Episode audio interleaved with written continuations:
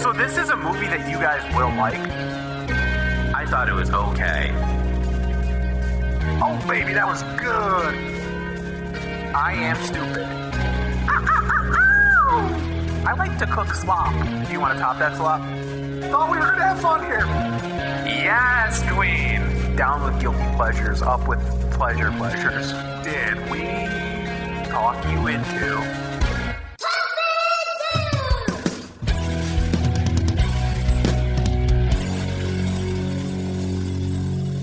Thank you for listening to Talk Me Into, the podcast where a group of friends try to talk each other and maybe even you into liking what we like. This episode is The Big Chill. My name is Jimmy, and I'm bummed I was never old enough to have a Blockbuster card. My name is Dan, and my unofficial romantic title is The Snuggle King.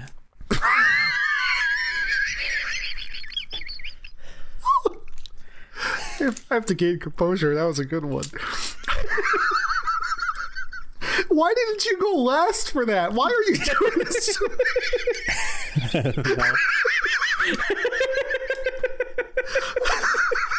I think you broke me. Jeff's fun fact is that he died. My name is Jeff, and Dan and I wrote a theme song for a sitcom that doesn't exist called Jesus and Todd, featuring Jesus Christ and his roommate, Todd. I have no memory of that. That sounds really familiar. You don't remember that? Jesus had a roommate. His name was Todd. Todd said, "Fuck you, I hate God." I don't remember what he said. Sorry, Jim. Yeah, that was great. Cool. Very cool. That wow. That, Dan, when you have one that funny, you have to volunteer to go last. I didn't think it was going to be that big of a hit. That was... It's pretty good. I don't even know. Where did that... Who calls you the Snuggle King? Well, a woman that I'm no longer seeing referred to me as the Snuggle King. And now I've said it to other women as a joke. I would not be telling other women that one woman called you the Snuggle King. You're going on dates and you're like, my name is Dan, but this other one that I used to see called me the Snuggle King. If it comes up like someone's like, oh, I love to snuggle or I love a good snuggle, I'll say like, oh, I've been referred to as the Snuggle King. And then people refer to me as cool, awesome, hot, video games, the hottest, and real hot. Listen, I've got a lot of negative qualities, but one thing I'm quite good at is snuggling. Oh man, that was really good. I'd love to snuggle one day. Jimmy, that's not right. Yep. Do we have any reviews? I don't know, Dan, Snuggle King. How do I refer to you now? I don't know. Just Dan is fine.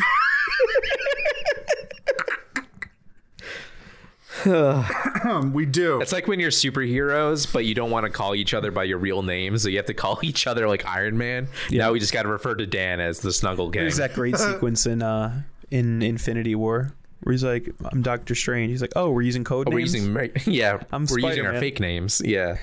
I'm Snuggle King. We got a 5-star review, fellas. You know what that means? What? That means that we read it on the pod. 5 stars. The subject is 5 stars. I'm loving this so far. The review. What a fun show with a great concept. The hosts have great chemistry. I love the Schitt's Creek episode. Subscribed. Thank you very much. That was one of my favorite episodes too. Whoever left that, I wasn't on that episode. The worst part of the podcast, so that might be true. Oh, I highly disagree with that. I do too. Oh, what's the worst part, Jim? Oh, it's me. Oh, yeah. You suck. No, you're good. You're good. You do the things that we don't want to do, and you do them better than we ever could. Oh, thank you. You're welcome. Okay. Yeah, the Tennis podcast gave that review, so thank you. That's a good podcast.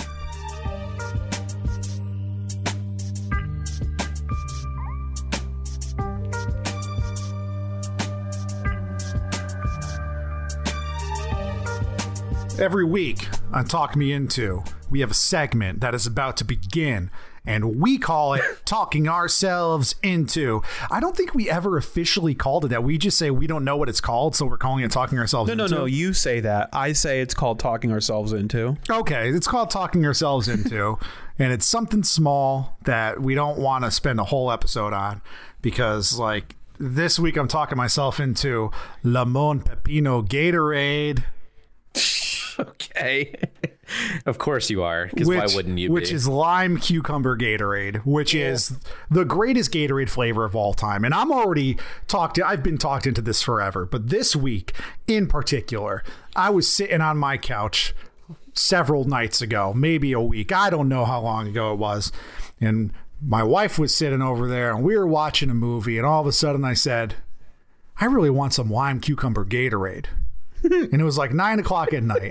And she's like, okay, go get some. And I was like, I can, because like we have the baby and stuff and she's already down. And I was like, you know, I haven't really left the house this late at night. So I go out to a local convenience store and it's 9:00 and there's just a lot of people out. And to me, it feels like 3:30 a.m., right? And I'm like, why are so many people out this late? Don't these people have homes and beds? Yeah, I'm already there. So they don't have it. So I go on a journey trying to find. I'm looking online and like the Dollar General's like, we got it. I go there. They ain't got shit. They got shit Gatorade flavors. They don't have anything worth anything. So I've been looking. I wish you had said Jack in that phrase. Like, they ain't got shit, Jack. That would have been cooler. It would have been. You're right. So I can't find it. And then I was shopping at a Walmart, a super Walmart, is because, you know, most of the Walmarts like in the South, they all have grocery stores, but up here they don't. There's only a couple ones. Yeah, the super ones do. And I go to the Gatorade aisle and I see that greenish, that light green, beautiful sea serpent green, that foamy ass green color. Ugh. And I was like, and I run over there and they got it in 2 sizes. I grabbed 6 large Gatorade bottles and I was like, I will start with this. And I bought them and they are so delicious, so refreshing. They get your electrolytes flowing. They get your taste buds going. They got electrolytes. And they got your insides glowing because that artificial color that makes it so green and so fresh and so clean. So fresh, I love and so it. Green. It's the best Gatorade flavor ever. Hard to find. Get it. So Gatorade keeps making it. And it sucks because you don't want to shill for like a big corporation, but like it's good. It's good, guys. Jimmy, what are you talking yourself into this week? So I have 3 video games that I've been playing, and that's what I've been talking myself into. Just pick one. We're not doing all. Really? You want? Okay, I can just pick one. You can turn this into 3 segments, Jim. We know you have the power. Yeah, that's true. Dan, you're gonna appreciate the first one because it just came out, and it's a game that you are familiar with. It is called New Pokemon Snap. They made a new Pokemon Snap. They made a new Pokemon Snap, and I've been playing it, and it is the most adorable game that I've ever played. It is very cute. You're basically on like a track, and there's like this kind of it feels like an amusement park of Pokemon. You just go around, you take pictures of Pokemon. They all have like these things that they do, and you have to catch them at the right point, and you have to like throw things at them so they'll do stuff, which is kind of funny. They even like retcon, because in the first game you throw apples at them and then they'll like grab the apples, but you can actually like throw it at them and they like get knocked out and stuff. But now they have, I think they're called fluff fruit because they're lighter than apples, so it doesn't make you feel like animal abuse. Thanks, Obama. Yeah, but it's really fun and really cute, and I'm really enjoying it. I would play that game with you. Oh yeah, you should come over sometime. We'll play it. The second game I've been playing is called Super Mario RPG, which is a game for the Super Nintendo, which I didn't have until recently. I got it on eBay for probably expensive price because it's a more popular game, but it's also a little bit harder to find. But it's good. I've been enjoying it. I'm a really big fan of this series. It's called Paper Mario, which is very similar. It's like an RPG, but with like Mario characters and stuff. And it took a lot from this game, it seems like. So I've been playing it and I'm seeing the similarities. I like Paper Mario a little bit better, but I've been enjoying it nonetheless. And I'm not going to talk too much about the third game because it's going to be late to the game episode, but it's a game called Mass Effect. and I've been playing it. So that's going to be a late to the game episode. Yeah, that's what I've been talking myself into. And cool. I've been enjoying them. Dan, what are you talking yourself into? I'm talking myself into something that is not as fun or as exciting. I'm talking myself into waking up earlier during the week. Before you said it, boy. I was going to say it's not as exciting as Gatorade. And well, you said Jimmy's. Then you said the most boring thing I've ever heard. Yeah, it's not as exciting as Gatorade. It's not, especially not Lamon Pepino Gatorade. So I'm a person who runs late. You guys know that about me. Happened today. I don't like it, but I also don't hate it. I'm a late guy. I've gotten into a bad pattern during COVID. I'm sort of in my own area away from the rest of my department. And I've just progressively been like waking up later and arriving to work later and later. And I make my hours, like I get 40 hours. So it's not been a big deal. But I just found out that I'm going to be moving back to the same building as my other coworkers. So I really have to start getting there on time. And I hate the feeling of just like stumbling out of bed and like throwing on clothes and running to work. So I really would like to be the type of person that gets up and like maybe exercises a little, maybe like eats a healthy breakfast or makes myself a cup of coffee. I have not been that person my entire life. And I don't know that I can get there. But if I can stumble out of bed and make it to work on time rather than 5 minutes late, that's a small victory I can take. Oh, you're only 5 minutes late?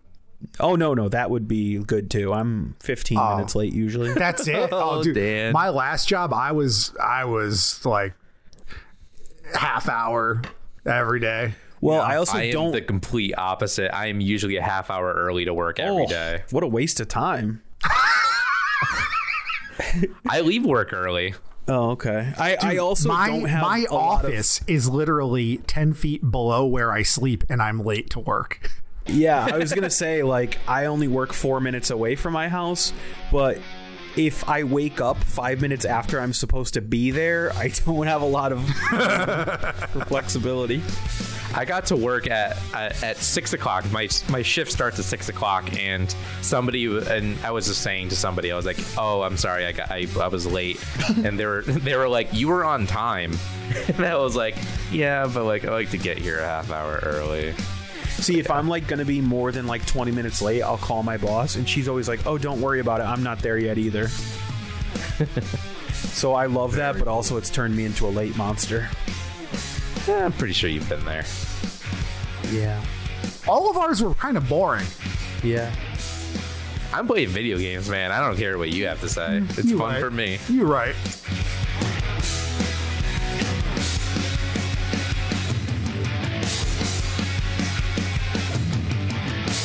Okay, fellas. The classic. We got it. The classic. This week, Jimmy and I are taking an opportunity to talk Jeff into a movie that we both love with an accompanying soundtrack that we both love. That's right. I gotta listen to that too. Yeah, baby. I like Actually, it. Actually, I don't think the soundtrack is streaming. Well, there may be a playlist made of all the songs on the soundtrack, so we can do it ourselves. Okay. The Big Chill, Jeff. It's a 1983 drama/comedy film full of good feels and bad hurts. It's directed by Larry Kasdan. You know who that guy is? Empire Strikes Back. Yeah, dude. Yeah. Amongst other things. It's got a big ensemble cast. Have you ever seen The Big Chill, Jeff? I'm guessing not. Never even heard the name before we recorded today. Jimmy, I talked you into The Big Chill, right? Yeah, we watched it together, I believe, on your parents' TV in the basement. I'm pretty sure it was me, my mom, maybe your parents too. And we watched it, and it was very enjoyable because you just got the movie from the Criterion Collection. Yes. Which I also own now. It's very good. Mm-hmm. Tell Jeff a little bit about what the movie's not very plot heavy, but tell him, you know. No, it's not. Yeah, it's not a very plot-heavy movie. It's basically a group of friends, I believe, from college. Yep. They all have to get together because one of the friends had unfortunately passed away, and they're all staying in this big house that one of the friends owns, and it's basically just the drama that comes around. So the chill all is these people hanging out? Yeah, Yeah, it's basically them all chilling out. Or is it the chill in their relationships as they've drifted apart over the past 15 years? Yeah. It sounds like a lot of movies I've seen before. Well, this is probably where they were inspired from. That was not phrased correctly. This is probably what they were inspired by. Yeah. But yeah, it's got a lot of good actors in it. What's his name from Jurassic Park? Can't think of his name off the top of my head. Jeff Goldblum. The T-Rex. He's in it. Oh, I was wrong. Yeah. That would have been way cooler if the T-Rex was just like one of their high school friends and it shows up. So Jeff, our last episode was an ensemble TV show we talked to Jimmy about, and we talked about how this was full of actors that you'd be like, oh, that guy. Well, this is the 1980s version of that. There are so many 1980s actors and actresses that you'll be like, oh, it's that person. Okay. Jeff Goldblum, William Hurt, Kevin Kline, Tom Berenger, Glenn Close. It's full of people. And Jimmy hit the nail on the head. It's basically these friends have gotten back together for a funeral, which sucks, but they're also using the opportunity to reconnect. They've drifted apart. It's basically Without a Paddle. That never was a joke. Saw that. Okay. The Devin Sawa feature film? Yeah. Also, I would say, like, take notice. The fact that when this film takes place, it came out in 1983 and it takes place in current times. And that these all became friends in college 15 years prior puts this firmly in a very interesting transitionary period between like former hippies who are now like yuppies, which is really interesting contextually to see how that affects their relationships and their way their lifestyle has evolved. Yeah, that's definitely true. But also adding to this, we talked about that. We're also going to be talking to Jeff about the soundtrack that accompanies this playlist or this movie. So basically, when I remember sitting and watching this movie, and I was like, "This has a really good soundtrack." Like it almost kind of reminds me of like a Guardians of the Galaxy before, like obviously like years before that. They just took a lot of really good pop songs or like songs from like when they were like in college, stuff like that, and put them all together, and it works really well, in my opinion. Yeah, I agree. I mean, it's it definitely thematically ties the film together to feel nostalgic, even if it's not nostalgia for our lifetime.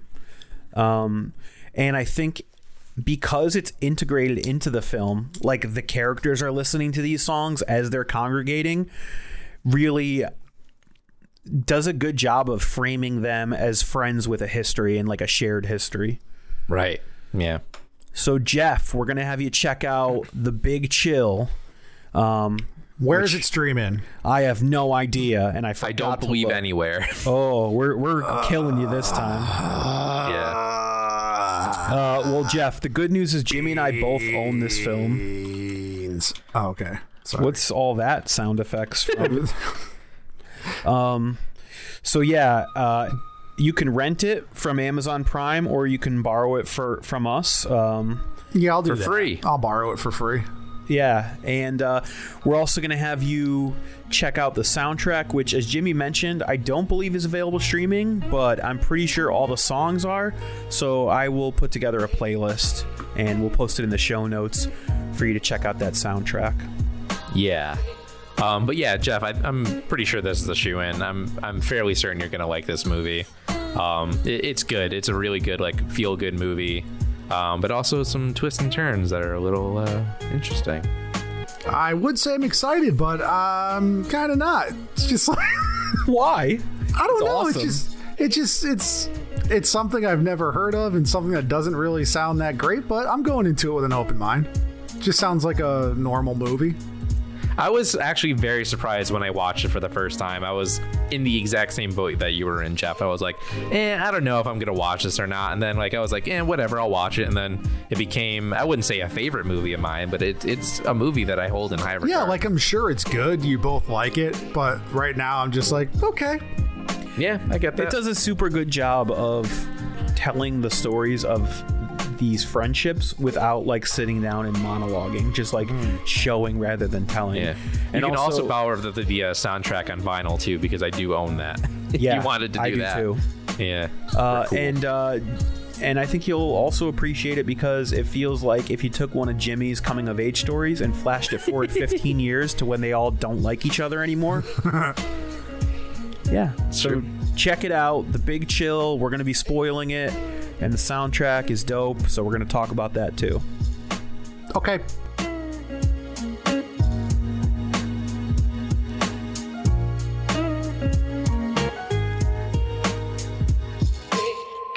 September 28th, 1983 was the date that this movie was released, according to Wikipedia.com.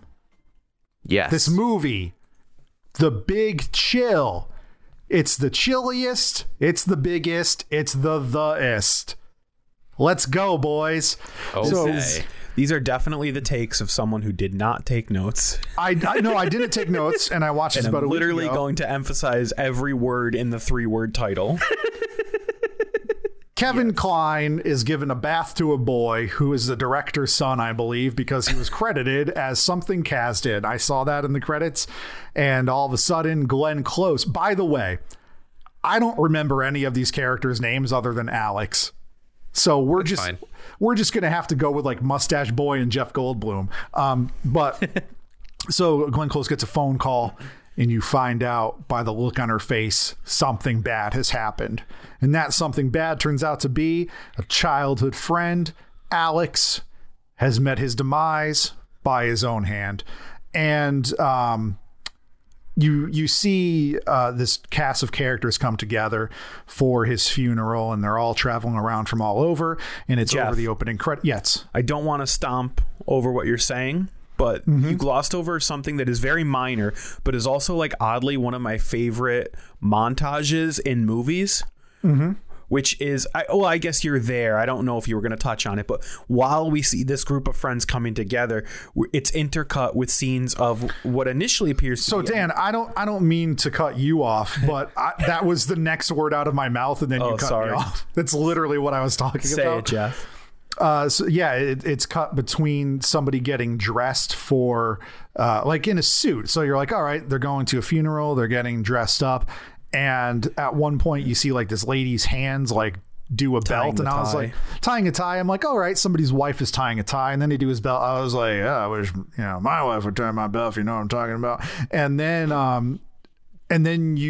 they just show casually pulling down the sleeve, and there's stitches on the wrist. So it is actually them dressing the cadaver, and you never see Alex's face. And I think that's a good decision. I read that Kevin Costner got cast as Alex and his face was cut out, and I'm glad they did that. I like that even throughout the whole movie, you never once see a flashback. You never see Alex, because the movie's not about Alex, is it, fellas?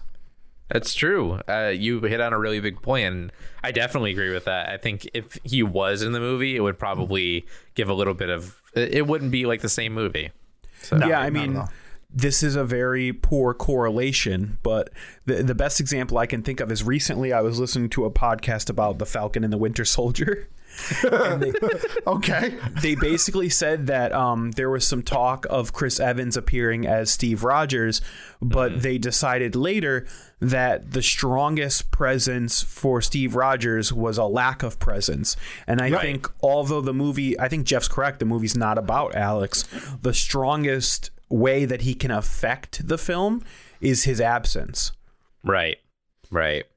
Because so we see out, like what's not only like why the group is there and why the group is sad, but also like how he existed within the group and brought the group together and how they're different without him. Yeah. Right. So we're introduced to, as I said, Mustache Boy. He's the Tom Selleck of the group. He became a famous TV actor. He's Tom Berenger, and he plays Sam something. Yeah. I'll jump in when I can. And you could tell he's got some issues, but we don't really know what they are. You can tell throughout the movie, he's an actor, which a lot of people would like to do and get paid well, but he's not very proud of his work, as we see when they show his television show. He's an actor in a very cheesy, like Miami Vice, Magnum PI type show set in New Orleans. And Jeff Goldblum is a journalist for People Magazine, and we find out quickly that, and I'm jumping all over the place. I'm not really going in linear. No, I think order. You're smart to take it character by character. Yeah, Jeff Goldblum plays a reporter who did a piece on him that didn't hold him in the highest light. And, it wasn't complimentary, and it yeah, seems and we're not told fine details, which I think is fine. I don't think we need to know that because you see throughout the movie how that tension is building up. And then you can infer that Jeff Goldblum's article had something to do with the ending of Sam's marriage. Mm-hmm.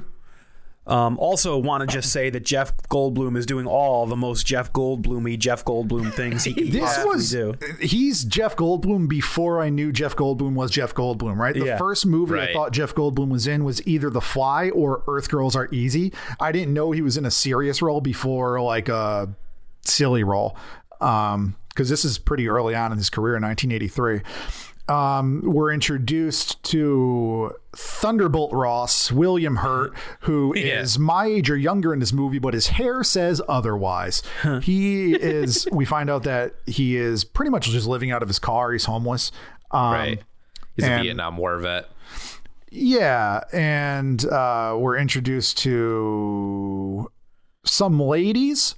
One of the ladies is Alex's girlfriend, who was living with him at Glenn Close and Kevin Kline's lake house for a little while, trying to get back on his feet. She's younger than all of them. That's Chloe. Yeah, Chloe, a little bit younger than all of them. And she has some pretty good one-liners in here because a lot of the humor in here is kind of dry. And just because of when it was made, the timing is a little different than we would expect from a comedy now. So at some points, it's hard to tell whether there's a joke or just a weird thing to say. I would say a lot of the humor, especially in regards to Chloe, comes from awkwardness. Yeah. We're introduced to two other ladies. One of them is single and trying to have a baby, and I can't remember her name. Meg, and her haircut is 1983 incarnate. And we're introduced to another lady who you can tell kind of has just like a boring, mundane marriage. Karen. Karen. I think I got all the characters. Did I get all the characters? Am I missing anybody? You got all the characters. I will say that Kevin Kline is Harold, and his wife, played by Glenn Close, is Sarah. Mm-hmm. Okay. I'll forget that moving forward. Let's talk a little bit about, you touched on Jeff Goldblum's job. You touched on Tom Berenger's character's job. Let's continue down that trend, because I think a lot of their worldviews are sculpted on where they are right now. Harold is a business owner of a successful business that's about to get purchased by a larger business. So he's kind of given out some tips about his stocks, which is very illegal, which he mentions. Alex knew one. He's no longer with us. Rest in peace, Mr. Costner. And he's trying to give tips to, I believe, homeless boy, right? William Hurt. I don't know that he's homeless. You keep making that inference, but at the end of the movie, spoiler alert, they allow him to stay at their house because he has nowhere else to go. Like, they even make a comment like, "Oh, I want to mail you this. Should I just send it to your car?" Yeah, and they show him getting dressed out of his trunk. Yeah, I don't know that it's so much about him not having somewhere to go. It's that they're trying to get him to change his life because he's a drug dealer. Yeah, there's drugs in here. Yeah. I mean, he's literally a drug dealer. Like, he's interviewing himself, and he asks what he does, and he says that he's in sales, and he pulls a pound of weed that's duct taped to the bottom of his car out, and he also has a bag of pills in his glove compartment box. Right. I don't know what the other people do. So Karen, I believe, is a homemaker. She's the one who has the sons and the husband that doesn't really care about her too much. Who said some real shitty stuff, by the way. Oh, yeah. Yeah. I mean, so there's a lot of dark humor in here. A lot of the friends are talking about, making like death jokes, suicide jokes. And to me, that's their way of coping with losing a friend, especially in their, late 30s, which they all are about. And then you have this outsider come in also making comments. I wouldn't even say they were jokes. Just like, oh, you know, nobody tells you that life isn't fun. Maybe Alex figured that out. Nobody told me. And, you know, that's a pretty shitty thing to say to a group of people who literally just buried a friend. Yeah, he's judgmental. And there's also a vibe. So you're referencing the scene where Richard, Karen's husband, is up in the middle of the night making himself a sandwich. So yeah, yep. To me, the making the sandwich is a metaphor for his whole situation within this group, is that he's made himself way too comfortable. He does not know these people. Correct. And they don't know him. And it's interesting, like when he first is introduced to them at the funeral, he says to, I think he says it to Harold and Harold's wife, who I just forgot her name, but he basically says like, oh, I've heard so much about you. It's so nice to place, you know, a face to the name. And it becomes clear between the look that's exchanged between them that they have not heard a lot about him. Right. It's not like Karen has been regaling them with stories of how great Richard is. No, and there was this whole scene when Karen and Richard were driving, I think, to the cemetery, and he basically said like, man, these are not like how you described these people or whatever. He was just already like very judgmental. Mm-hmm. And he was like, I hate to hear how you described me to them or whatever. And she's just looking like, off in the distance. Yeah. Yeah, it was pretty funny. Yeah, I mean, like there's a few things, not story wise, because you were talking about them in the car when they're like traveling from the church to the burial spot or back to the lake house, wherever they were going. Right.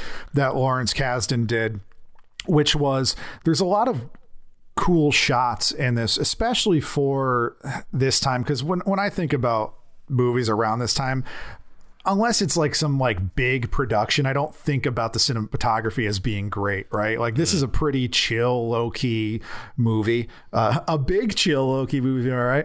But he has some cool shots with them, like getting in the cars and some cool cuts, like, you know, focus on like a headlight and then like a door slamming, and then when they pull up to the burial site, when all the cars pull up at the same time, the drivers get out, open their doors, and then go back and open the doors. They synchronize it really well. It's just like this really nice shot in a movie where I wasn't expecting that. So I don't want to keep jumping back to this, but I think it's important for the context of the film to that a lot of this movie, which I think we referenced in the first half of this episode, is about the death of idealism and about how people grow and mature, but also sort of give up on their dreams. So this was a group of friends in the 60s in college who thought that they were going to change the world. And I think it's important to highlight how none of them are doing that. Yeah. So Sam is a TV actor. Glenn Close is her character is a doctor, which, OK, she's helping people. Jeff Goldblum was supposed to be writing the great American novel of the 60s, and instead he's writing short little articles that people can read on their toilet. Yeah. William Hurt as Nick, he's completely burnt out after his experience in the Vietnam War. He tried to be a psychologist on the radio, but felt like he wasn't actually helping anyone, so now he's a drug dealer. We talked about Kevin Kline. He's a shoe salesman. His company is sort of like a precursor to Foot Locker. They're like a regional shoe store.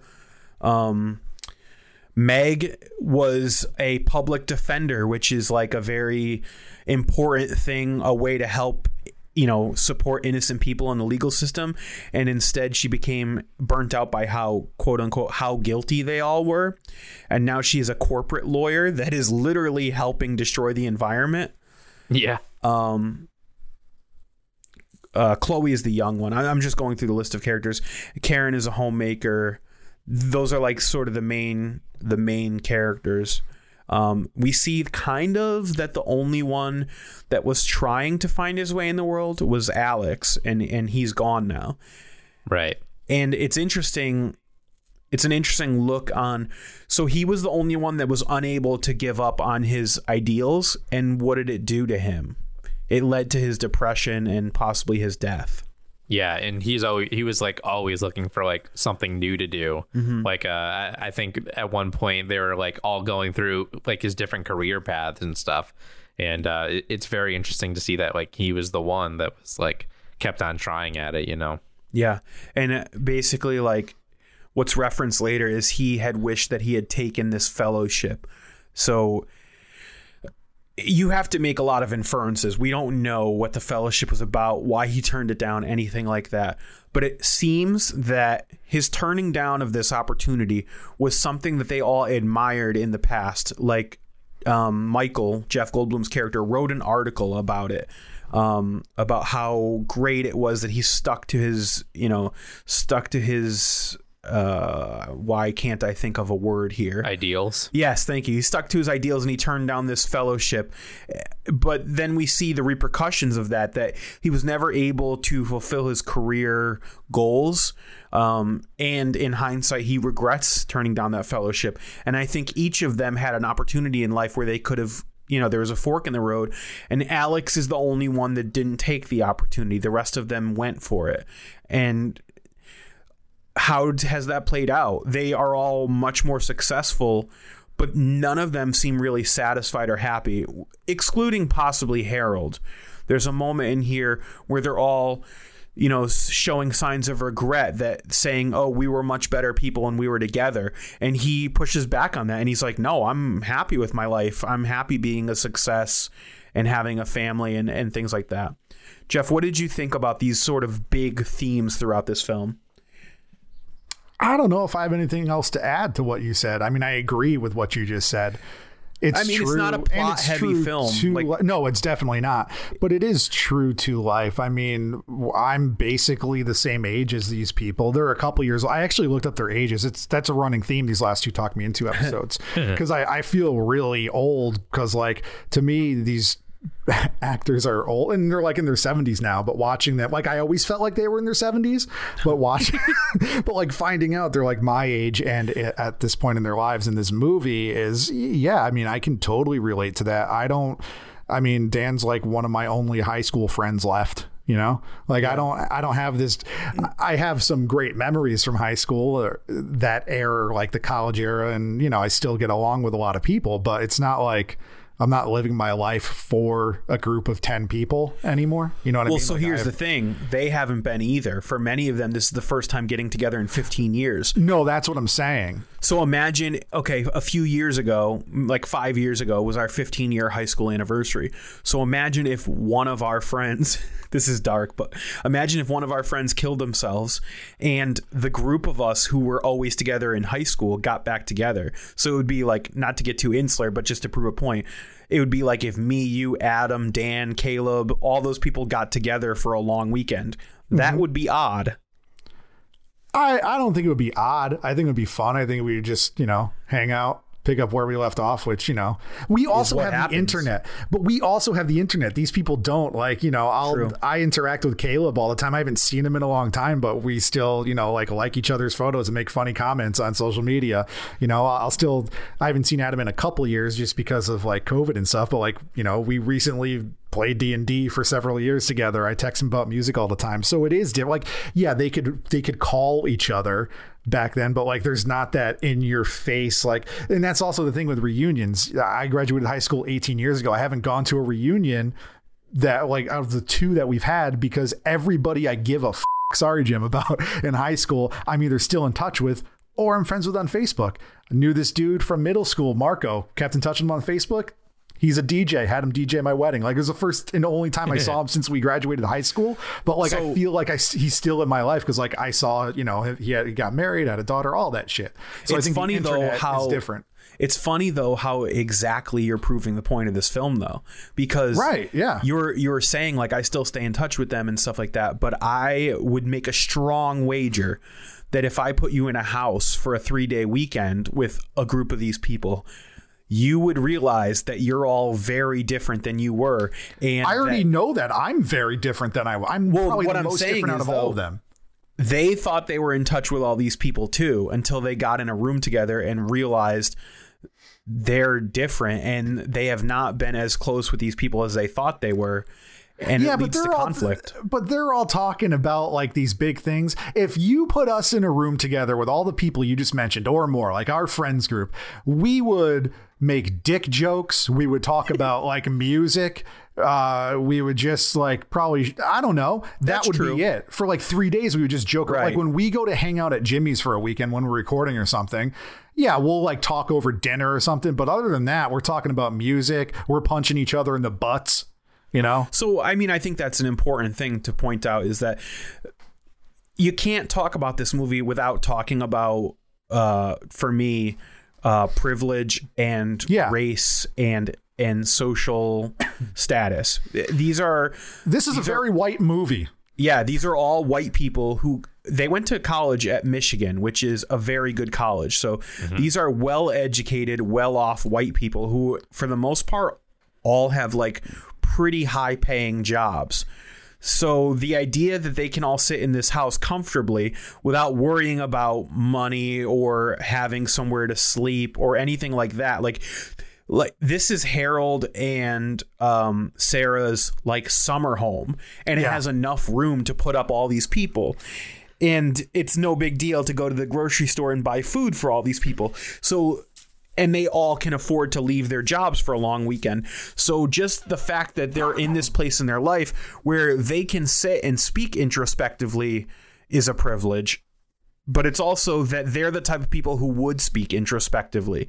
They were the type of people in college who were, you know, discussing psychology and philosophy and how to make the world a better place. I mean, so were we, but we just did it through punk. Yeah, but I think that's an interesting thing to look at. I mean, it probably wouldn't play out like this, but it also doesn't seem far-fetched. No. I forgot what your point even was. My point is that tangent. Can you relate to this? My point is yes, I can. I can totally relate to it. Yeah, I agree with you. I literally agreed with you 10 minutes ago. Yeah. Yeah. Okay, cool. What are we talking about next? Yeah. It's funny going down this like long tangent too, because like, obviously, Dan, you're talking a lot about like the themes and stuff of this movie too. And like, obviously I appreciate all of that along with that. And obviously it feels very much something like you can relate to, but like I'm just looking at it as like these are all characters that feel like real people, and I appreciate that. For especially sure. In a movie, especially just like as a writer too, like I'm just like, man, it's really cool that like these just all feel like college friends and like people that like obviously have a past, have drifted apart, and I'm like, I just strive to like write like that, you know? And I think they're really all well super done. Three-dimensional. Yeah, it's really cool, and like it just feels like nostalgic. Not necessarily for like for the time period, but like just like nostalgic for our own lives, right? Exactly. Or like, for lives that for experiences that we never had, but we feel like we should have. Exactly. Yeah, and it's just strange because like. I don't know. It makes me feel things that I was just not expecting, you know? Yeah, I mean, there's a lot of like sitting around and talking in this movie, but the moment that I always think of, and I think the moment that has affected and lived on in the history of cinema, is the dance scene when they're cleaning up the table. Yeah. This feels so real and yet so not real. Like I don't think this has ever happened or will ever happen with me and a group of friends or family, but also I think it could happen for family than friends, but yeah, it does feel nostalgic, doesn't it, guys? Next Cook With Us video, we're recreating the dinner from The Big Chill, and we're dancing our little booties off. That'd be fun. What are they dancing to? Oh, Ain't Too Proud to Beg. Yeah, but yeah, I mean, this is a beautiful scene. You want to talk about cinematography and the way this is shot. This is a simple scene, but the way these shots are framed, where you're seeing them like pass, you know, it's a dishes. Very choreographed like cleanup sequence. And I love that it's juxtaposed. There's these two groups. There's the group in the kitchen that's very much dancing. And then there's the group in the dining room that's just talking a little bit more. I don't know. It's just it's interesting the way this plays out. And it's shot like in the kitchen. It's not framed as much to show their faces as it is to show like their hips, which is an interesting way of like portraying dancing. Mm-hmm. I don't know. I just love that way that scene's framed. Yeah, it's really good. How involved was Larry Kasdan in Indiana Jones movies? I have no idea. Because there was a scene when there was like a bat in the attic and they were trying to like go get it. And one of them was whistling the Indiana Jones theme song. And I was like, ah, yeah, I noticed that.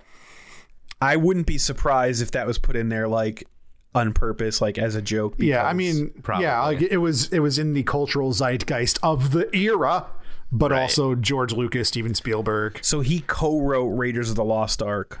Ah, there we go. That makes sense. Very cool. That was my favorite part of the movie. I thought like a boulder was going to come rolling down the attic stairs. I mean, there's not a lot of plot to this movie, but I think we should get into a couple subplots that are running throughout the groups of friends. So, all right, so the lady with the husband that's a dodo bird, Karen. Her and Sam Mustachio Boy, they used to have a thing going on, and they're so you're wrong. Or they want to have a thing going on. Yeah, she used to date William Hurt's character, Nick, but there was always an unrequited thing with Sam. So Sam always had a crush on her, but would never make a move because she was dating Nick. And now that her relationship with her husband is failing, and as we find out, Nick is no longer to perform sexual intercourse because of injuries sustained in Vietnam, she basically makes a move on Sam. And I think it's interesting because at first there's this discussion between them about her leaving her husband and, moving to L.A. to be with Sam and bringing the boys there and how he wants a family. But then he sort of like backs off from that and says that he can't make that kind of commitment. And then she gets all mad. She does. And it becomes clear that she was sort of playing coy and wanting him to make the first move, but she had made this plan the whole time. Right. And they end up having sex, but by the end of the movie, it's clear like they're not going to change their lives. Karen's going to go back to Richard, and it was just a one night thing. And I think it's just a wild romp. Yeah, exactly. And then at one point, 80s hair lady, for some reason, Glenn Close pimps out her husband to her vagina. Okay, that's not a nice way to say any of that. Meg wants to get pregnant, and she decides that these are the best men she's known, so she wants one of them to do it this weekend. First, she goes to Nick, who reveals that he cannot do that. He's impotent. Then she goes to Sam, who basically says that, listen, like, I have my own kid that I'm trying to form a relationship with, and I don't think I could like not be a part of that child's life. So they decide it's not a great idea. Michael, Jeff Goldblum's character, is like all for it to the point where it's it's very off. Yeah, and like Jeff Goldblum, he's trying to mack it with Chloe. Like he met her sitting in the church at the funeral, and he's like, "Hey, baby." Well, we literally see in the opening montage when they're all packing to come together. Yeah, that's what I mean. Yeah, Michael packs lube and like 3 packs of condoms. And he has a girlfriend, so that's interesting, but.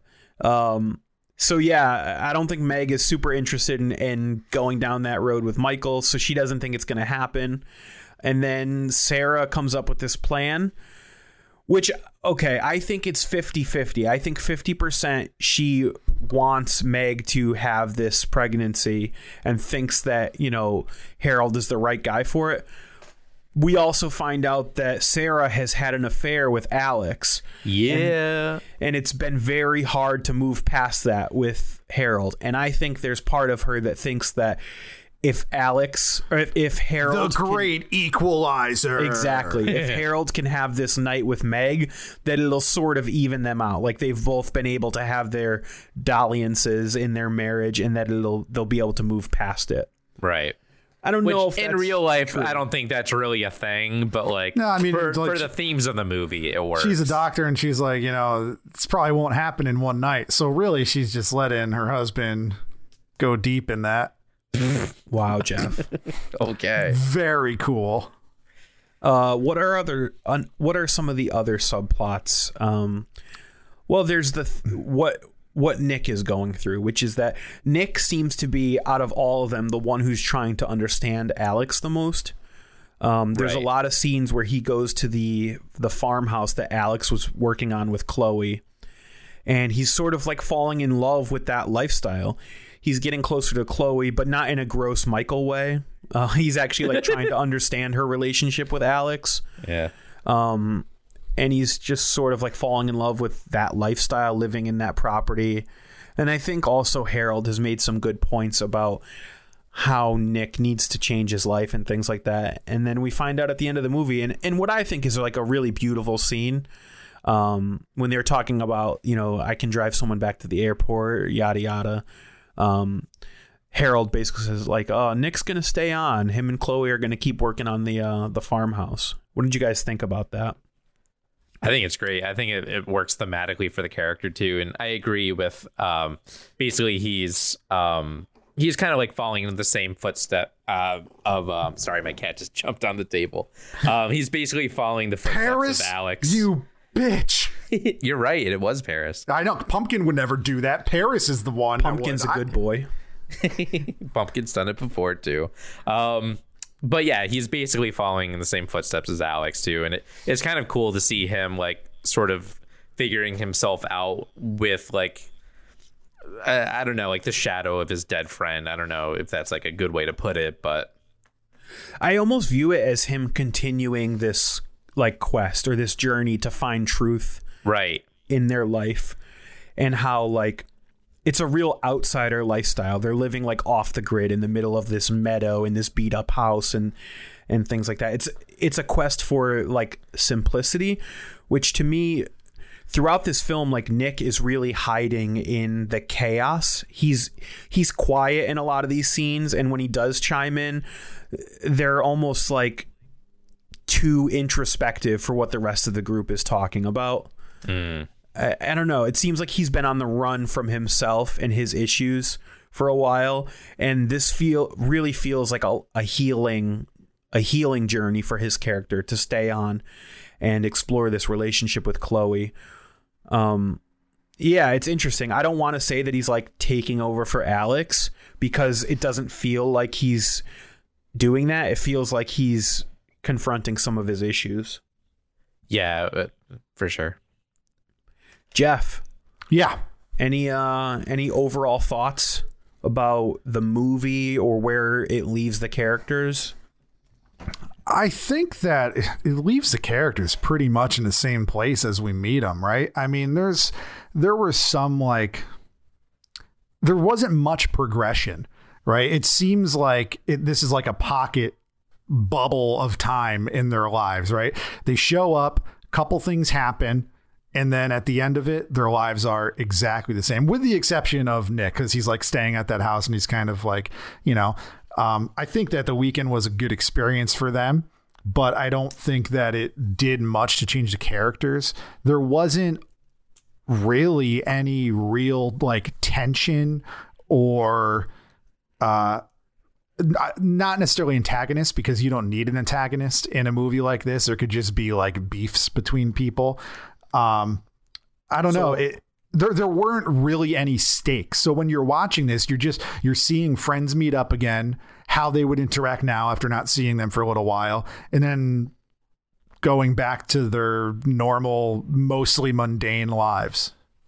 So I don't know what movie Jeff watched, but the movie that I watched had stakes, and almost every character went through a character change and ended up different. Michael is leaving his job to write the novel that he has been supposed to write all this time. Nick is staying on in the house and not becoming a drug dealer. Harold and Sarah, although they may not have changed their lives dramatically, have embraced their life together, and I think are in the process of moving past the trauma of the affair. The movie literally ends with them holding hands and smiling at each other. Who else? Sam has referenced that he's going to try to reconcile his relationship with his daughter. I don't know much about Karen. She may not have changed too much. Meg is committed to becoming a mom in a way that she was on the fence about before. So to me, they definitely have reignited some of the idealism within their group. Okay. Jeff, did you hear that should in the be background? Taking notes when he watches these movies. No, I thought that you laughed because you heard Lindsay talking to the baby in the background. No, I'm laughing because we have very different takes on this film. Let's talk a little bit about the soundtrack. I don't think we have to delve too deeply into it because for me, a lot of these songs are very familiar, but it's about the way that they're compiled and used in the film. So for most of the movie, I remember when we recorded the first half of this, you guys were like, the soundtrack's integrated into the movie. You know, I think at one of you might have said like, it's even its own character. And I was like, very cool. And before I watched the movie, I was at Red Scroll Records in Longford, Connecticut. They're not a sponsor. They are just a fantastic shop. And I saw the soundtrack and I was like, $5, looked at the listing or the track list. I was like, yeah, I'll buy this. There's like Marvin Gaye in here, you know, like Aretha Franklin. There's some good songs. I'll listen to this. And it was good. It's, you know, it's only 10 songs. There's way more songs in here. And I think the reason that the soundtrack is shorter or the selection of songs they did is because it was put out by Motown. So they put out like the Motown part because like there's no Rolling Stones on this. You know, there's no Creedence, but when you guys told me that, the first time I noticed it was at the funeral when Karen gets on the organ and starts playing You Can't Always Get What You Want or whatever the song is called. And I was like, oh, okay. And then like the organ transitions into the real song as they're driving away. And I was like, very cool. That was done really great. And other than that, it's a long time. Like there's songs playing throughout the movie, but they're not really integrated and they feels like it could be any song. When most of them play, like Dan, you mentioned when they're dancing at dinner and they're like singing along, like that was a cool integration because like the songs in the movie, they're interacting with the song. And there's another moment when I think it was Nick and I don't remember who it was. They were in a car and Creedence comes on and they're talking about like, hey, remember when we saw them? And they're like, there's no good music in the last 20 years. And they're like, yeah. And they're like arguing. I was like, okay. But other than those three moments, I don't think that the soundtrack holds as much importance to this movie as you guys said it did. I mean, I heard it through the grapevine plays as they're finding out that Alex has killed himself in that opening montage. The music of these soundtrack literally like tell the story of the movie, and like years later they released more songs from the original soundtrack, which they did. Has a lot of the rock songs that you're referencing. I tend to agree with you. I think the original soundtrack probably wasn't expected to be as big of a hit as it was, and was most of the songs that you're referencing were probably left off just for business reasons, like they cost too much to like the band was in here and, but that's a great one in the film, like they play The Wait over the sequence where everyone's waking up. So a lot of the events that are like plot heavy happen on their last night together. So like that's when Karen and Sam hook up. That's where Meg and Harold hook up. Another funny moment is when Michael is being creepy with Chloe. Nick basically convinces him to take a lewd and he passes out. So he wakes up like super hungover. So when all these people are like waking up in the morning and realizing the consequences of their actions the prior night is when you get The Wait, which is just like a powerful, I don't know, sort of song about like going through changes and things like that. Yeah, no, I mean, I didn't dislike the soundtrack at all. I don't know. I just think I might have been expecting more of that integration. Like the first song I mentioned, that was very cool. I just thought there was going to be more of that going forward in the movie, and there wasn't. And maybe that's my fault, or maybe I misunderstood you guys. Well, as a soundtrack, just to pop on the record, it's kind of a banger, don't you think? Oh, dude. Yeah. I mean, I bought the record, I put it on and made bacon and eggs for breakfast. Like I flipped it over one time because that's what you do when you listen to a record. And like, you know, I started cooking breakfast and I finished breakfast and it had just finished. It's like, you know, it's good. It's a good background record and sound. I like the Sanks, as Cal Chesta of internet fame would say. Yeah, I think I think it works on both regards. Jim, what do you think? Yeah, I think it's great. I mean, I can't always get what I want, what you want. Playing during the funeral scene, I was like, this is such a weird choice, but it works so well. It's so good. The way playing one of my favorite songs anyways, but it's so integrated into that scene you were talking about, Dan. I think it's so good. I heard it through the grapevine.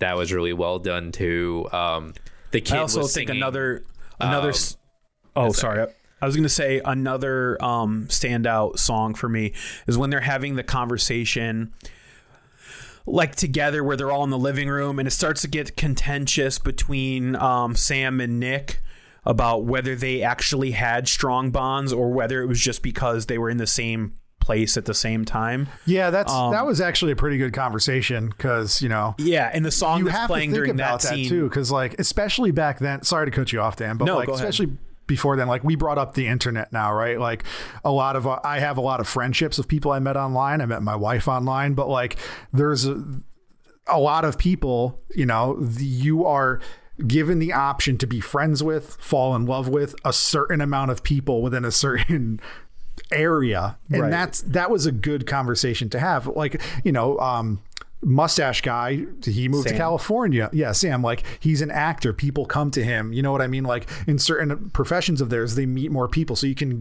be around more people. But certain people are just limited sometimes for life to these are the people that you will always interact with and form bonds with. Deal with it. And they might all be jerks. You might be one of them. Well, it's also an exploration of what is the appropriate amount to analyze friendship. In other words, like Nick is basically saying, like, if you look at what we have in common, if you look at how we've stayed connected, if you looked at where we are in the world and in our lives, we don't really have a lot of a bond any longer. And Sam's basically saying, like, there comes a point where you're being too introspective and you need to rely on emotion. And I know that when we were at that time, we loved each other, and that matters more than, you know, thinking deep thoughts about who we are as people. And the song that's playing in that moment is A Whiter Shade of Pale by Procol Harum, which is this sort of like ethereal, like organ thing. I don't know. It just has this like melancholy emotion that I think fits that conversation really well. Yeah. Anyways, Jimmy, do you have any final pushes for Jeff? It's a movie that you can watch again. Basically, that's the thing about reviewing movies on here. Yeah, I mean, when I first watched it too, I was sort of like, I don't know, I'm on the fence about it when I was going to watch it, and then I watched it, and I was like, that is like one of the most like nostalgic / like feel good movies / feel bad movies. Like, I don't know, it just like hit me with a wave of emotions, and like this is one of the movies that I'll watch like every other year or so just to experience it again, because I think it is like a really well movie, like a really good character study, and like you can probably teach a whole lesson just based on like writing and character development based on this movie. So, I mean, it almost seems like you didn't really pick up on a whole lot of stuff, Jeff. Maybe you would benefit on a rewatch. So that's why I'm saying you should be talking about it. That's a good push. I mean, in your defense, it did take me 3 tries to watch this because I was taking care of a child. But I thought that I remember most of it. Yeah, well, I don't know. Dan, do you have any final pushes? Yeah, it would be great if Jeff said he needed another episode for a movie. That would be fantastic. Rewatch it again.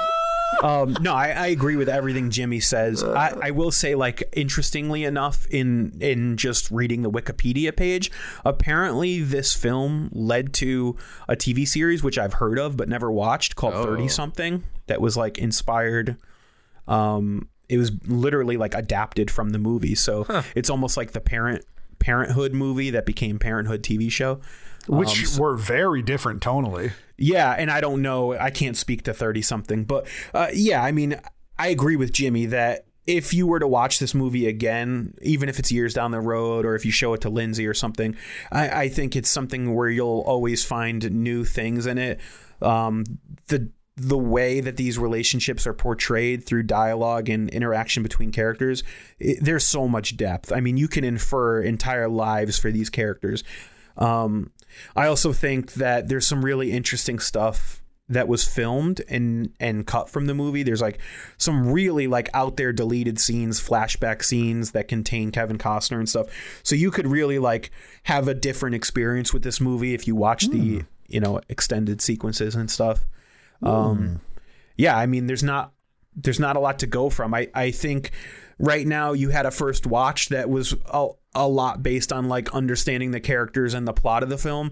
But if you were to take another stab at it, I think you can really get into the depth. And like, for me, this is a movie that deals with a lot of the issues that we had, Jeff, which is being part of a counterculture movement and coming to terms with the fact that you need to move beyond that in order to have a life that you're happy in, which is difficult. Well, I've got to say to both of you, those were probably the two best final pushes Talk Me Into has ever had. They were very, very well put. And no, like for real, like those are, especially we've talked about before, like final pushes with movies are hard. It's kind of like, will you rewatch this?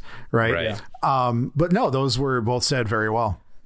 Thank you. All right, Jim, I think we should ask him the question. All right, Jeff, did Dan and I talk you into the feature-length film, The Big Chill? 3, 2, 1. I was not. Aw, Jeff. That's the wrong answer. I get what you guys are saying. I understand it. It was just too boring for me. I think that pacing was a problem. And it maybe not pacing. I don't know. It just seemed boring. It seemed like I understand, and I like character stuff. I really do, but I just could not get into any of this. It wasn't, I wouldn't say it's confusing, because you are thrown into like, here's all this stuff that's happening. And I'm not a dullard. I understand. There weren't enough Star Wars in this. I'm getting sick and tired of no Star Wars. No, I mean, like it's hot. It's hard to say no to a movie that I know is written well, acted well, and like directed well. Yeah, I just well. I didn't care for it. I mean, in defense of the film and based on what you've alluded to, I think you're maybe not in the best place in your life and your availability to appreciate this movie. Like, no, I mean, like, yeah, I just said I was busy, but that's how I've been doing all of Talk Me Into lately. Like, we just watched 3 episodes of Rescue Me while I was taking care of a baby, and I was involved the whole time with all of that. Like, more than most movies, I think this is one where you really need to sit down and like be absorbed into the world. Well, that's just more reason why I'm a no, because I understand if that. I have the option to watch any other movie I haven't seen before, not movie that I've seen that I know is good or that I like. If I have the option to watch, hey, I heard this movie's good, or hey, here's The Big Chill again, I'm going to give another movie the opportunity over this every single time. No, I understand that. I'm just saying, like, if this movie was playing at Bowtie Cinemas in New Haven like 5 years ago when we were going there to see small indie character dramas, and you didn't have to worry about a wife and child and you could just soak into it, I think you probably would be a yes, but I don't know. You have to find things at the right time in your life.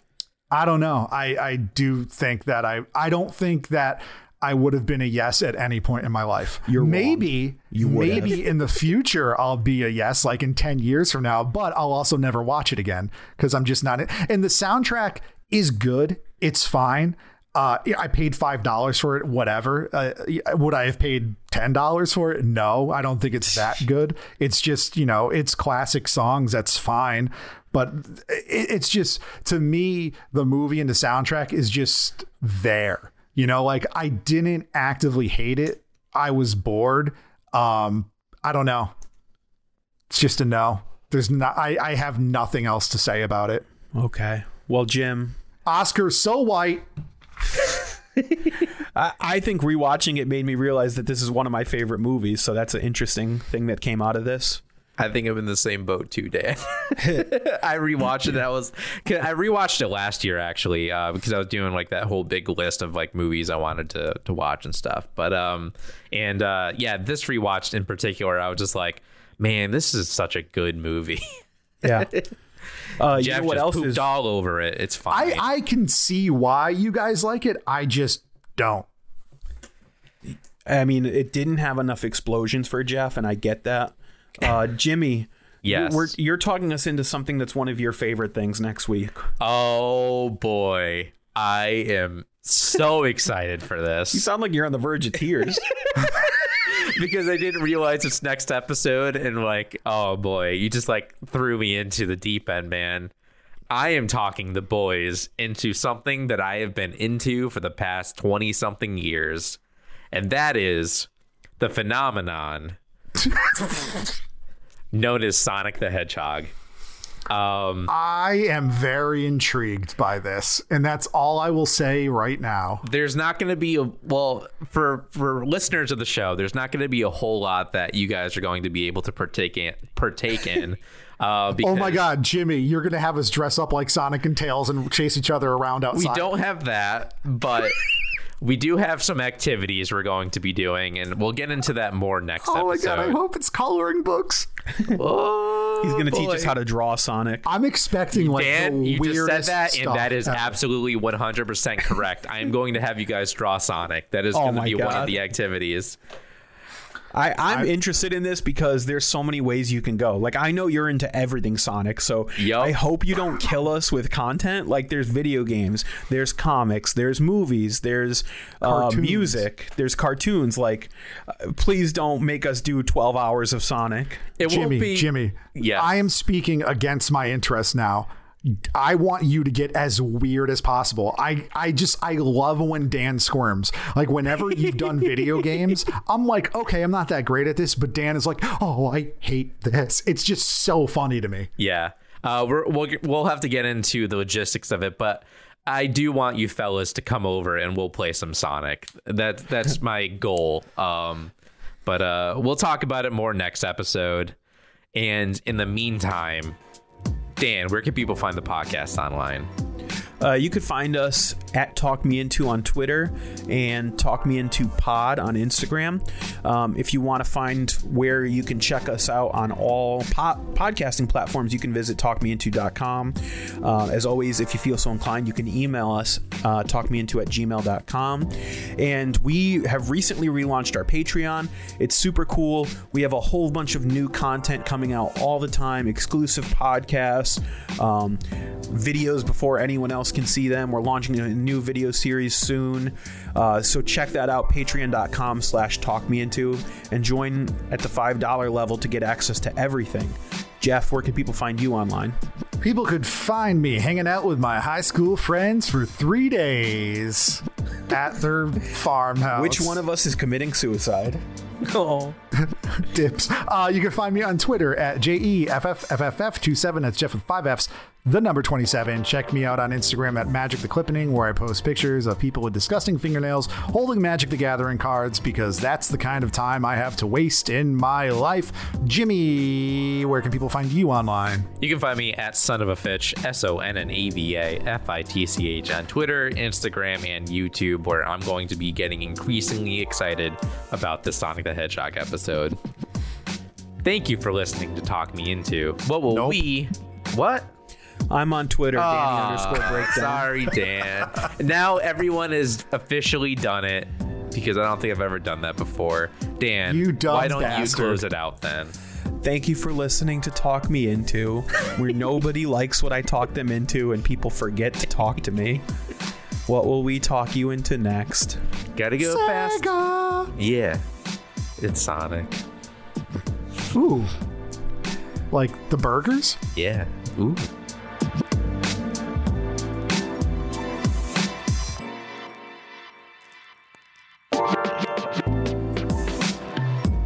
Who has the reviews ready? Because I don't have anything. I thought you did, Jeff. I thought that was decided upon. Oh, am I doing the one that I sent you? Yeah. Cool. That was one of the most weird introductions of an episode we've ever had. Good. There was a lot of dead air. I didn't want to say who, because I didn't know if it was like an Apple podcast or I don't know. Yeah, Dan just stopped talking all of a sudden. I didn't know what to say. I thought it was fine. Okay. who's bringing us into talk ourselves into? It should be Jimmy. He's the one. I already did it last episode. No, Dan did, didn't he? Yeah, no, I did. Yeah, he did, because I introduced the episode. Oh, you're right. You're right. Oh, wait, but Jimmy. Hold on, hold on. Jimmy. No, you just introduced this, so I'll bring us into this segment. That's what I was thinking of, yeah. You're right, you're right, you're right. These rules are arbitrary and don't matter. They do to me. When a man loves a woman.